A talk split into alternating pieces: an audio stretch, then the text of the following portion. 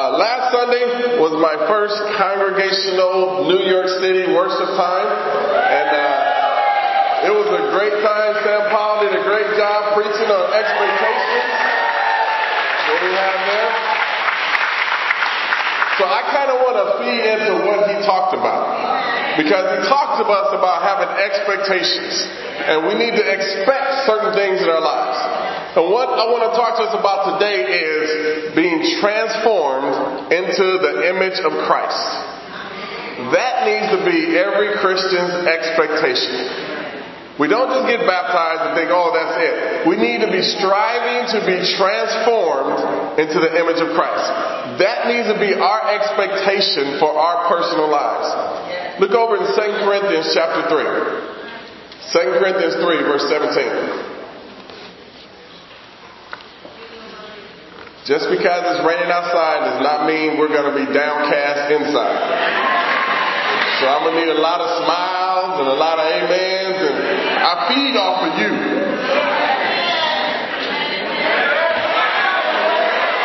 All right, all right. I was getting hungry for a minute there, but I'm good now. 2 Corinthians 3.17 says, Now the Lord is the Spirit, and where the Spirit of the Lord is, there's freedom. And we who with unveiled faces all reflect the Lord's glory are being transformed into his likeness with ever increasing glory which comes from the Lord, who is the Spirit. And the Bible says again in verse 18, are being transformed into His likeness. Now when I say transformed, sometimes we think, oh, when a person is baptized or has a religious experience, they're transformed. That's not what I'm talking about. What I'm talking about is an everyday lifestyle that's like Jesus to be transformed not by a one-time experience. Because baptism, it helps you, but you know what? We can't earn our salvation. That's a grace from God. That's what God gives us. You can't do, you can't reach out to enough people for you to go to heaven. You can't read the Bible enough to go to heaven. The grace of God is what allows us to go to heaven. So our salvation is something that we get from God. But the transformation into being like Jesus is something we need to put effort into. That's something that's on us. See, we can't just say, oh, I was baptized, so now, boom, I'm like Jesus. Slow that roll. We have to put forth effort to be like Jesus. You know, even a, a, a caterpillar has to put forth effort into becoming the butterfly that God designs for it to be. Lepidology. I've been working on that word all week just to say it right now. That's the study of moths and butterflies. And this is what the scientists do. They study these things to find out how is God's creation working out. For example, there was a study that they did with the caterpillars. And they stayed out the caterpillars, they just watched them transform in the cocoon and watched them struggle to get out of the cocoon, and then they would fly away with the beautiful wings that God designed for them to have. Well, in this experiment, they decided let's make a slit. Let's cut the cocoon so the caterpillar does not have to struggle so hard to get out of the cocoon. So they did that on 10 specific uh, cocoons. And what they found is when the butterflies came out, they didn't come out and flew away. They actually landed on the ground because they were crippled. Their wings were not mature because they didn't struggle to get out of the cocoon. So they in turn did not turn out to be what God designed them to be because they didn't struggle through what it took to become fully mature.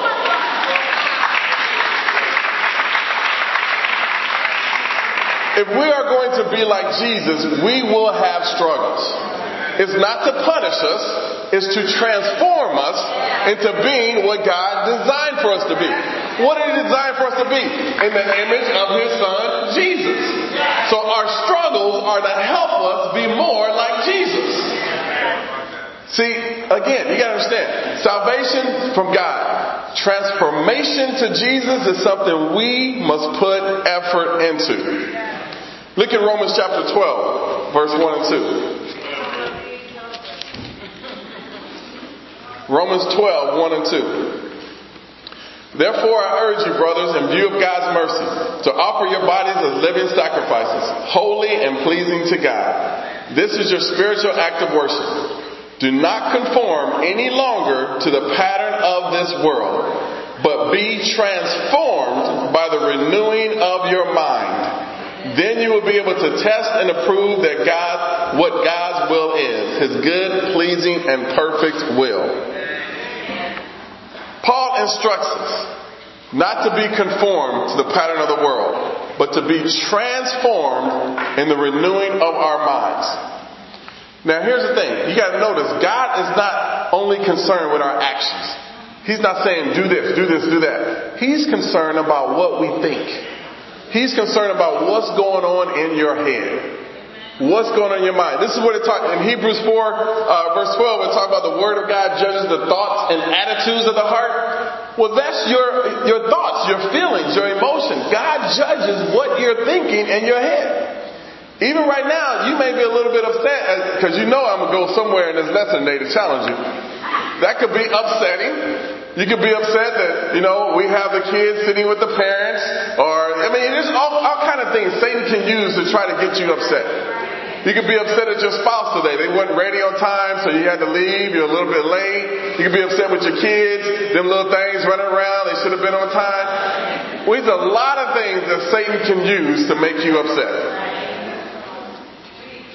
But God says in all things, He can work it out for your good. Romans 8 28. Why is God concerned about what you think?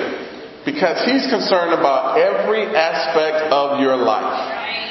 Sometimes we get confused. We think God just, you know, He's just here to help me just get through work. He's just here to help me get through my marriage, to get through my parents. God wants to take care of every area of your life. He knows everything about you. Why? Because his purpose is for you to be like Jesus. Look at Ezekiel 36. We're going to go old school for real quick for a minute here. Ezekiel 36. That's the Old Testament. I'm sorry. I don't know if I said that. Ezekiel 36, verse 24.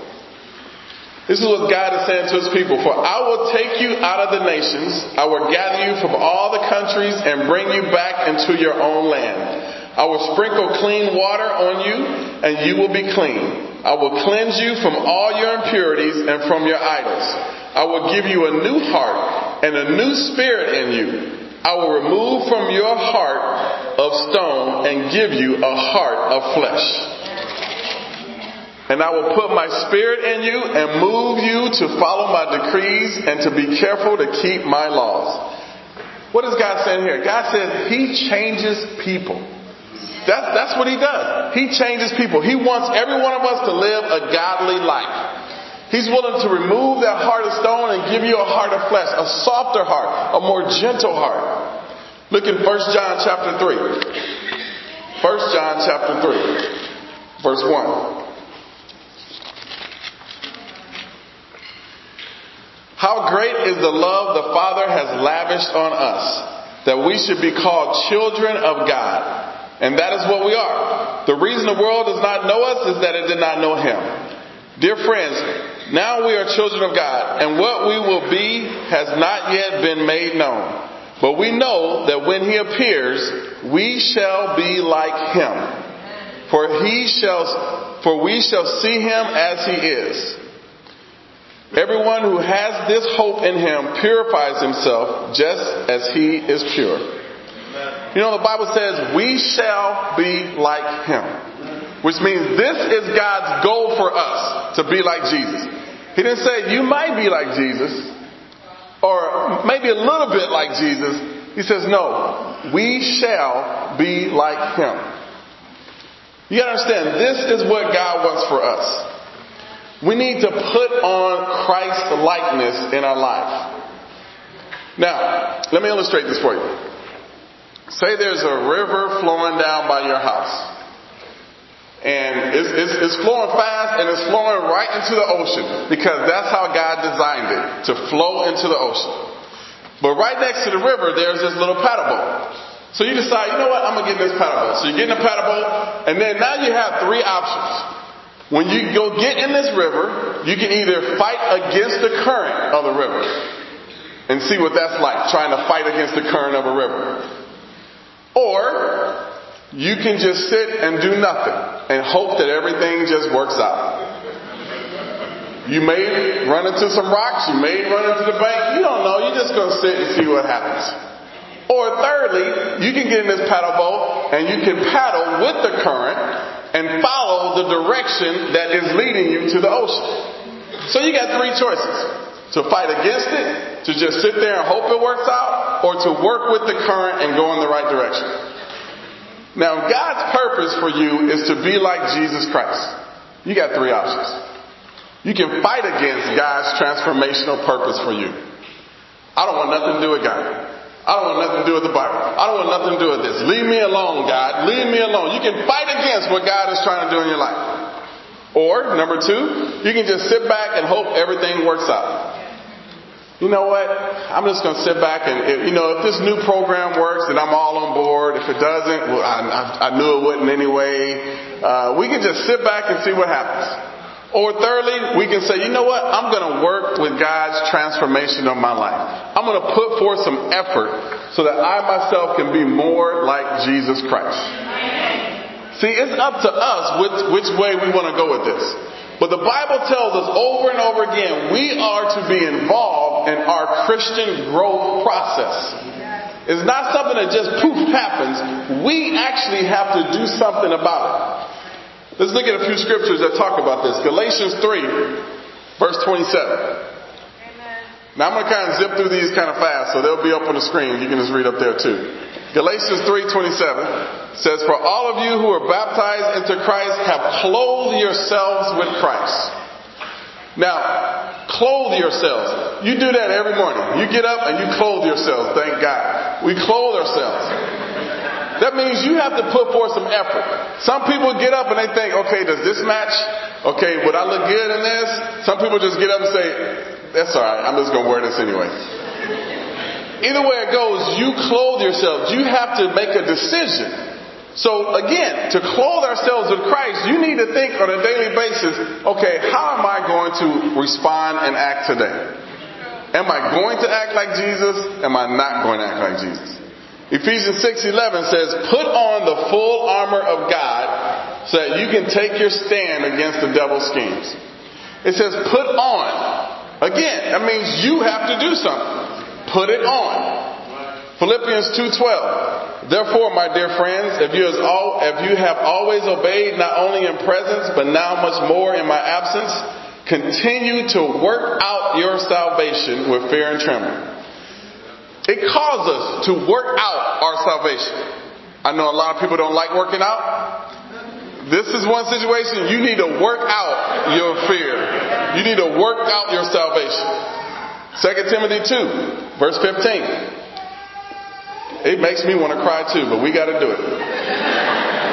2 Timothy 2:15 Do your best to present yourselves to God as one approved, a workman who does not need to be ashamed and who correctly handles the word of truth.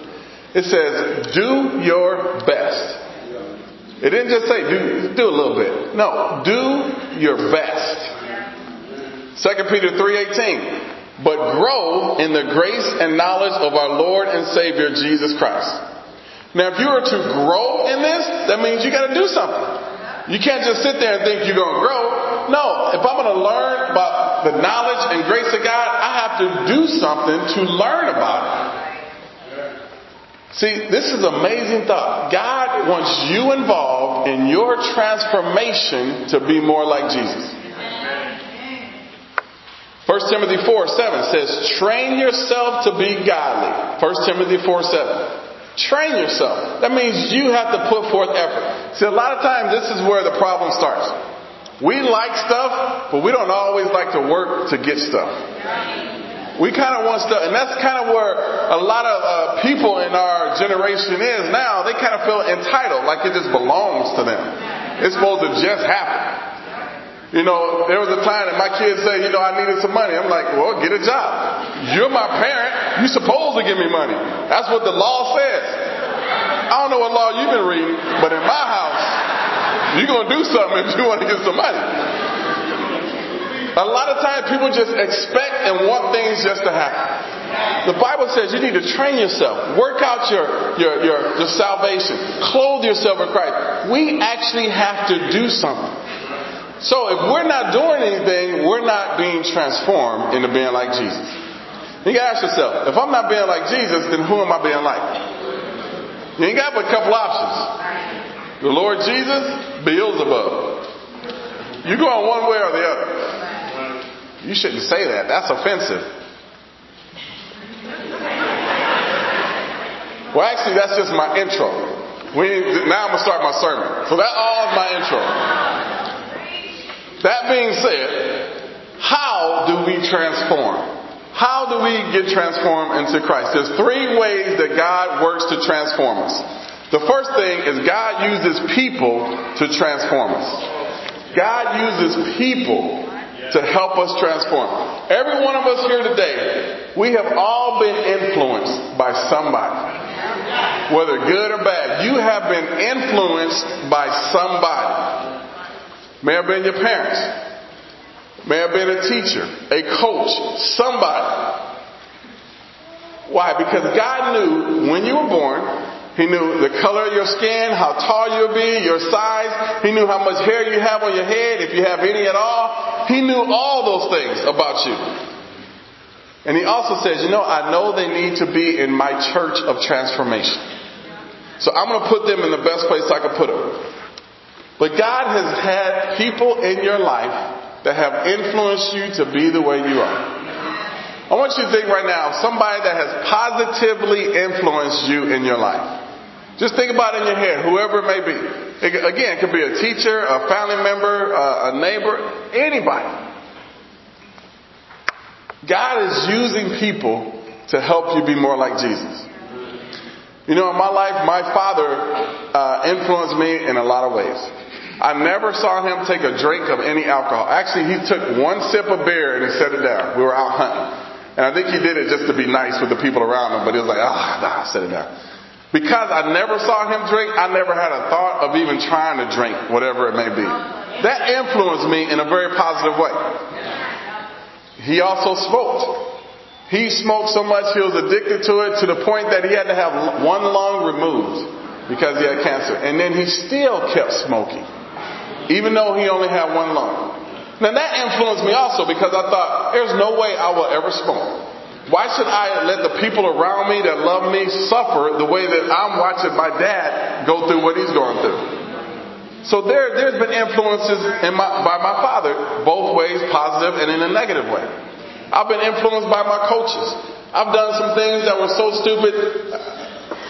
Ooh, I don't want to talk about that. Okay, I'll tell you a little bit about that. Mean, I don't want nobody bringing this up later because sometimes I share things about me and then they come back, hey, you remember when you did this? No. but we were playing against uh, uh, uh, University of Nebraska. And I was on the kickoff return. And so I caught the ball on the kickoff return, and the guys are supposed to tell you whether or not to run out the end zone. So I started to run out, and then he said, no, stop. So I took a knee. But my foot was outside the line. So when me taking a knee, that was a safety for Nebraska. So I scored for the other team on national TV. So this happened, and they, it was a bigger deal. They blew the whistle, two points like that. Coach ran out on the field, me, cussed me out all the way back to the bench, sat down, and was still. He, I thought he was gonna have a heart attack. He was so red, he was cussing at me. I took my helmet off. He's still cussing at me. I mean, they doing a kickoff down. It's just, I mean, a whole nother play is going on. He's still. He was making up cuss words. I am not. I didn't know what he was saying, and so I kind of laughed one time because I'm thinking, they ain't even no cuss word. You should not smile at somebody when they're cussing at you. He let me have it. And I'm sitting there like, man, I don't even know if I like him or not anymore. I mean, it was just, it was such an intense moment. Now don't go Googling that, Corey, and bringing it up later on. Let that go. But that influenced me in, in, in how I felt towards him and in, in the situation. Because in my mind, it wasn't my fault. He told me to stay there, but it was my fault because I was the one in charge of it. So anyway, I had to take responsibility. Wow, I got real sidetracked on that point, didn't I? Let me come back home. We all have been influenced by somebody. You know the guy that introduced me to the church? Invited me to church. I didn't study the Bible with him, but he invited me. I studied with other people. The day I got baptized, we had a little party for me afterwards, and that, at the party he came up and said, Maurice, I just want you to know I'm not coming back to church anymore, and I'm not having anything to do with God. On the day I got baptized, he decided he was leaving the church. Now, that, at the time, I'm like, that's just weird. You know, I didn't really understand what was going on, but I thought, oh, sure you'll be back. But he never came back. And I'm looking at that and I'm thinking, okay, so why did God choose this person to knock on my door and ask me to become a Christian, to come to church, and yet he leaves? I don't know if God said, okay, I'm going to give one last shot with this guy or what. But what I do know is what he talks about for us here in Mark 16 verse 15 when he says, go into all the world and preach the good news to all creation.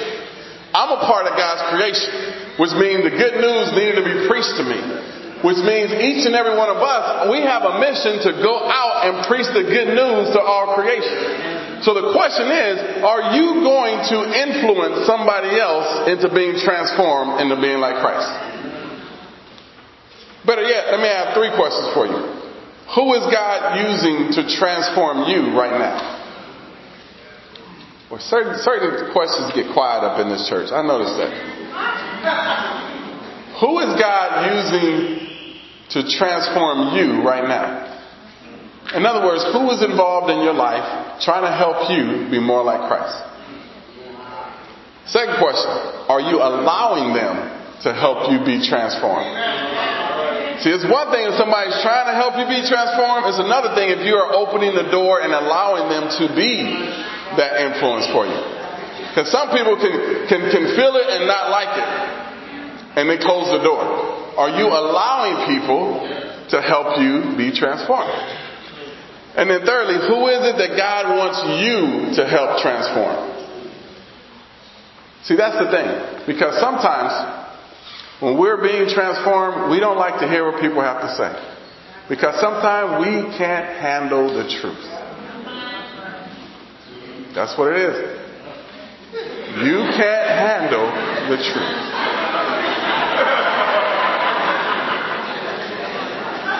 So first thing, God uses people to help transform us. Secondly, God uses circumstances to help transform us. Look in John chapter 9. John chapter 9, verse 1. God uses people to help you. And I want to especially say this to our teenagers and young kids in the room. Your mom and dad are here to help you. Sometimes you may feel like they're against you, even college students. You may feel like they don't know what they talk about. They don't reach that age where they just can't relate and mentally know anything no more. They're not cool. They're not hip. They don't know nothing. They just old. They're here to help you in life. We've made enough mistakes. We just want, don't want you to make the same mistakes we've made. So that's where our advice is coming from, our failures. So you can be better than us. But God not only uses people, but He uses circumstances to help transform us. In John chapter 9 verse 1 it says, As he went along, he saw a man blind from birth. His disciples asked him, Rabbi, who sinned, this man or his parents, that he was born blind? Neither this man nor his parents sinned, said Jesus. But this happened so that the work of God might be displayed in his life. As long as it is today, we must do the work of him who sent me. Night is coming when no one can work. While I am in the world, I am the light of the world. Having said this, he spit on the ground, made some mud with the saliva, and put it on the man's eyes. Go, he told him, wash in the pool of Siloam. That means sin. So the man went and washed and came home seeing. His neighbors and those who had formerly seen him beg and asked, Isn't this the same man who we saw sit and beg? Some claimed that he was. Others said, No, he only looks like him. But he himself insisted, I am the man. How then were your eyes open? He demanded. He replied, The man they called Jesus made some mud and put it on my eyes. He told me to go wash, to go to Siloam and wash. So I went and washed, and then I could see. Where is this man? They asked. I don't know, he said. They brought to the they brought to the Pharisees the man who had been blind. Now the day on which Jesus had made the mud and opened the man's eyes was a Sabbath. Therefore the Pharisees also asked him how he received the sight. He put mud on my eyes, the man replied, and I washed, and now I see.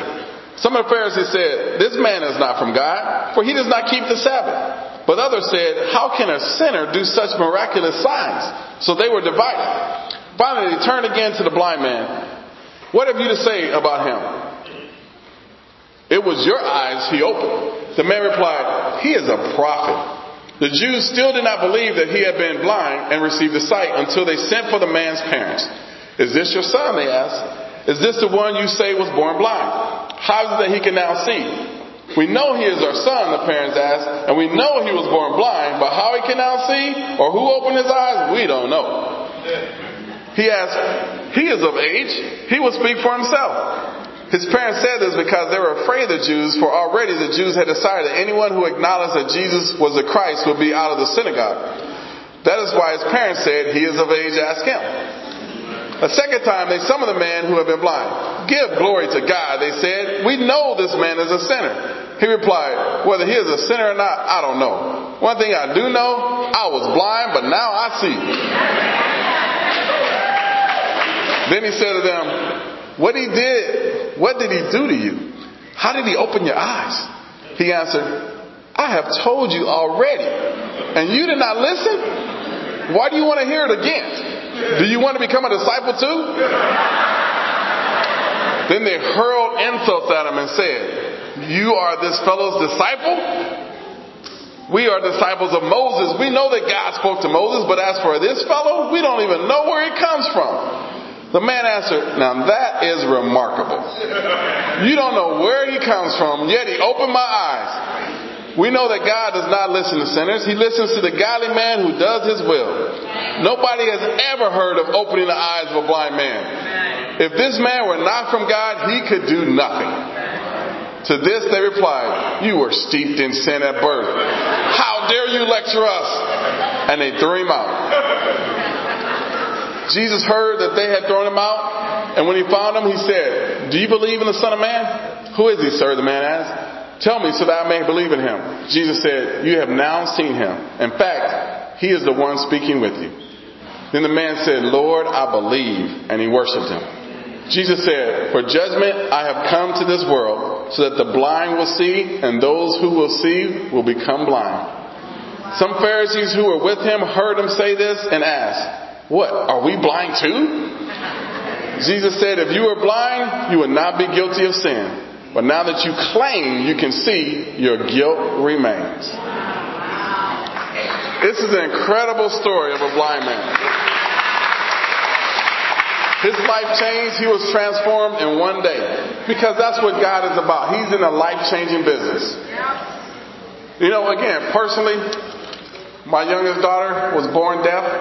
And when she was born, both my wife and I blamed ourselves we're just so stressed out. We're not good parents. She wasn't even born yet. We're talking about not good parents. I mean, we have all these things that cause us to have doubts and insecurities and angry with God. And I'm like, God, I'm a minister. Why don't you let some crackhead have a kid like that? Why me? I mean, seriously, this is what I was thinking. Why me? I'm trying to do your will. Punish somebody else. You're one of these fake politicians who lying all the time. Let them be the one. Was mad at God. Then out comes this child. They said she won't be able to talk right. She won't be able to walk right. We're like, you know what? We just got to trust in God. Next thing you know, she's got these cochlear implants. She's trying to learn how to play the piano. She's dancing ballet. She talks so much now, we can't get her to stop talking. She stood up after camp and said, I want to be a disciple. She's on her last studies now and she's trying to make Jesus Lord. And I look at this and I thought, you know what? This is all, all this, this circumstance did was build more faith in me and my wife. It, because we see a living miracle going on. You know, now they have uh, binocular implants that they will implant in the blind people so that they can see figures. It's in black and white. You don't have to be blind. You don't have to be deaf anymore in the way this world is. It's amazing what happens. Let me share. We all heard about Stevie Wonder. You know who Stevie Wonder is.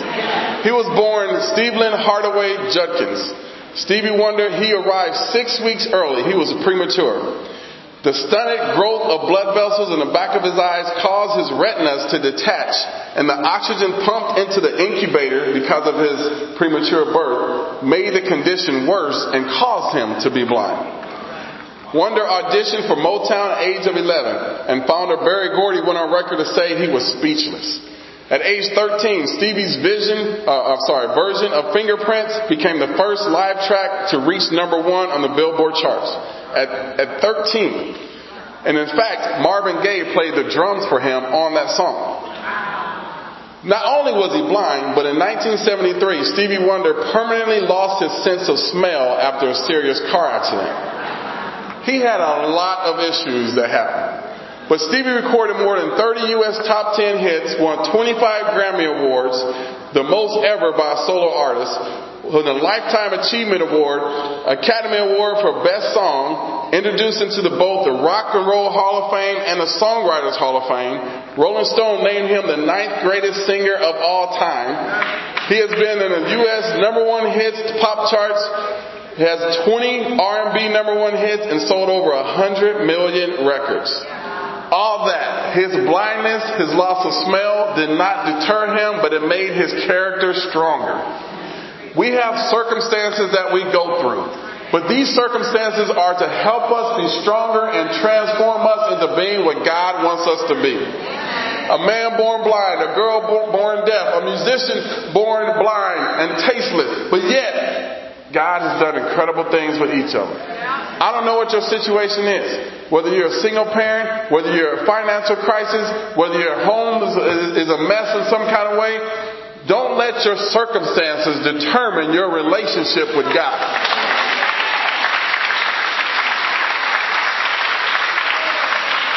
And then finally, let me close this thing out because I know some of y'all ready to go eat. God uses spiritual disciplines to transform us.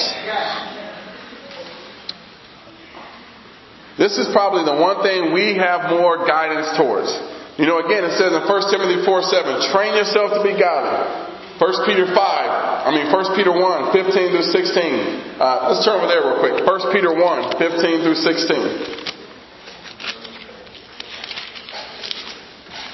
That's right before 2 Peter. 1 Peter 1. But just as he who calls you is holy, so be holy in all you do. For it is written, Be holy because I am holy. You know, Tom Landry was a coach of the Dallas Cowboys football team for most of three decades. He once said, The job of a football coach is to make men do what they don't want to do in order to achieve what they've always wanted to achieve. You know, in the same way as Christians, we have to make ourselves do what our sinful nature doesn't want to do. Why? So we can achieve the goal of being like Jesus Christ. You know, Martin Luther King once said it. We all came over on different ships, but we're in the same boat now. You know what? Your situation, your circumstances is different than the person sitting next to you. But the end result is we're all now in the same boat on the same journey trying to make it to heaven. Don't let your circumstances, don't let your situation in life deter you from being like Jesus.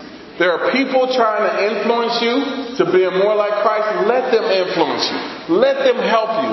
Don't try to do it on your own. Don't get upset. Don't fight against the current. But realize God is trying to transform you into being more like Jesus.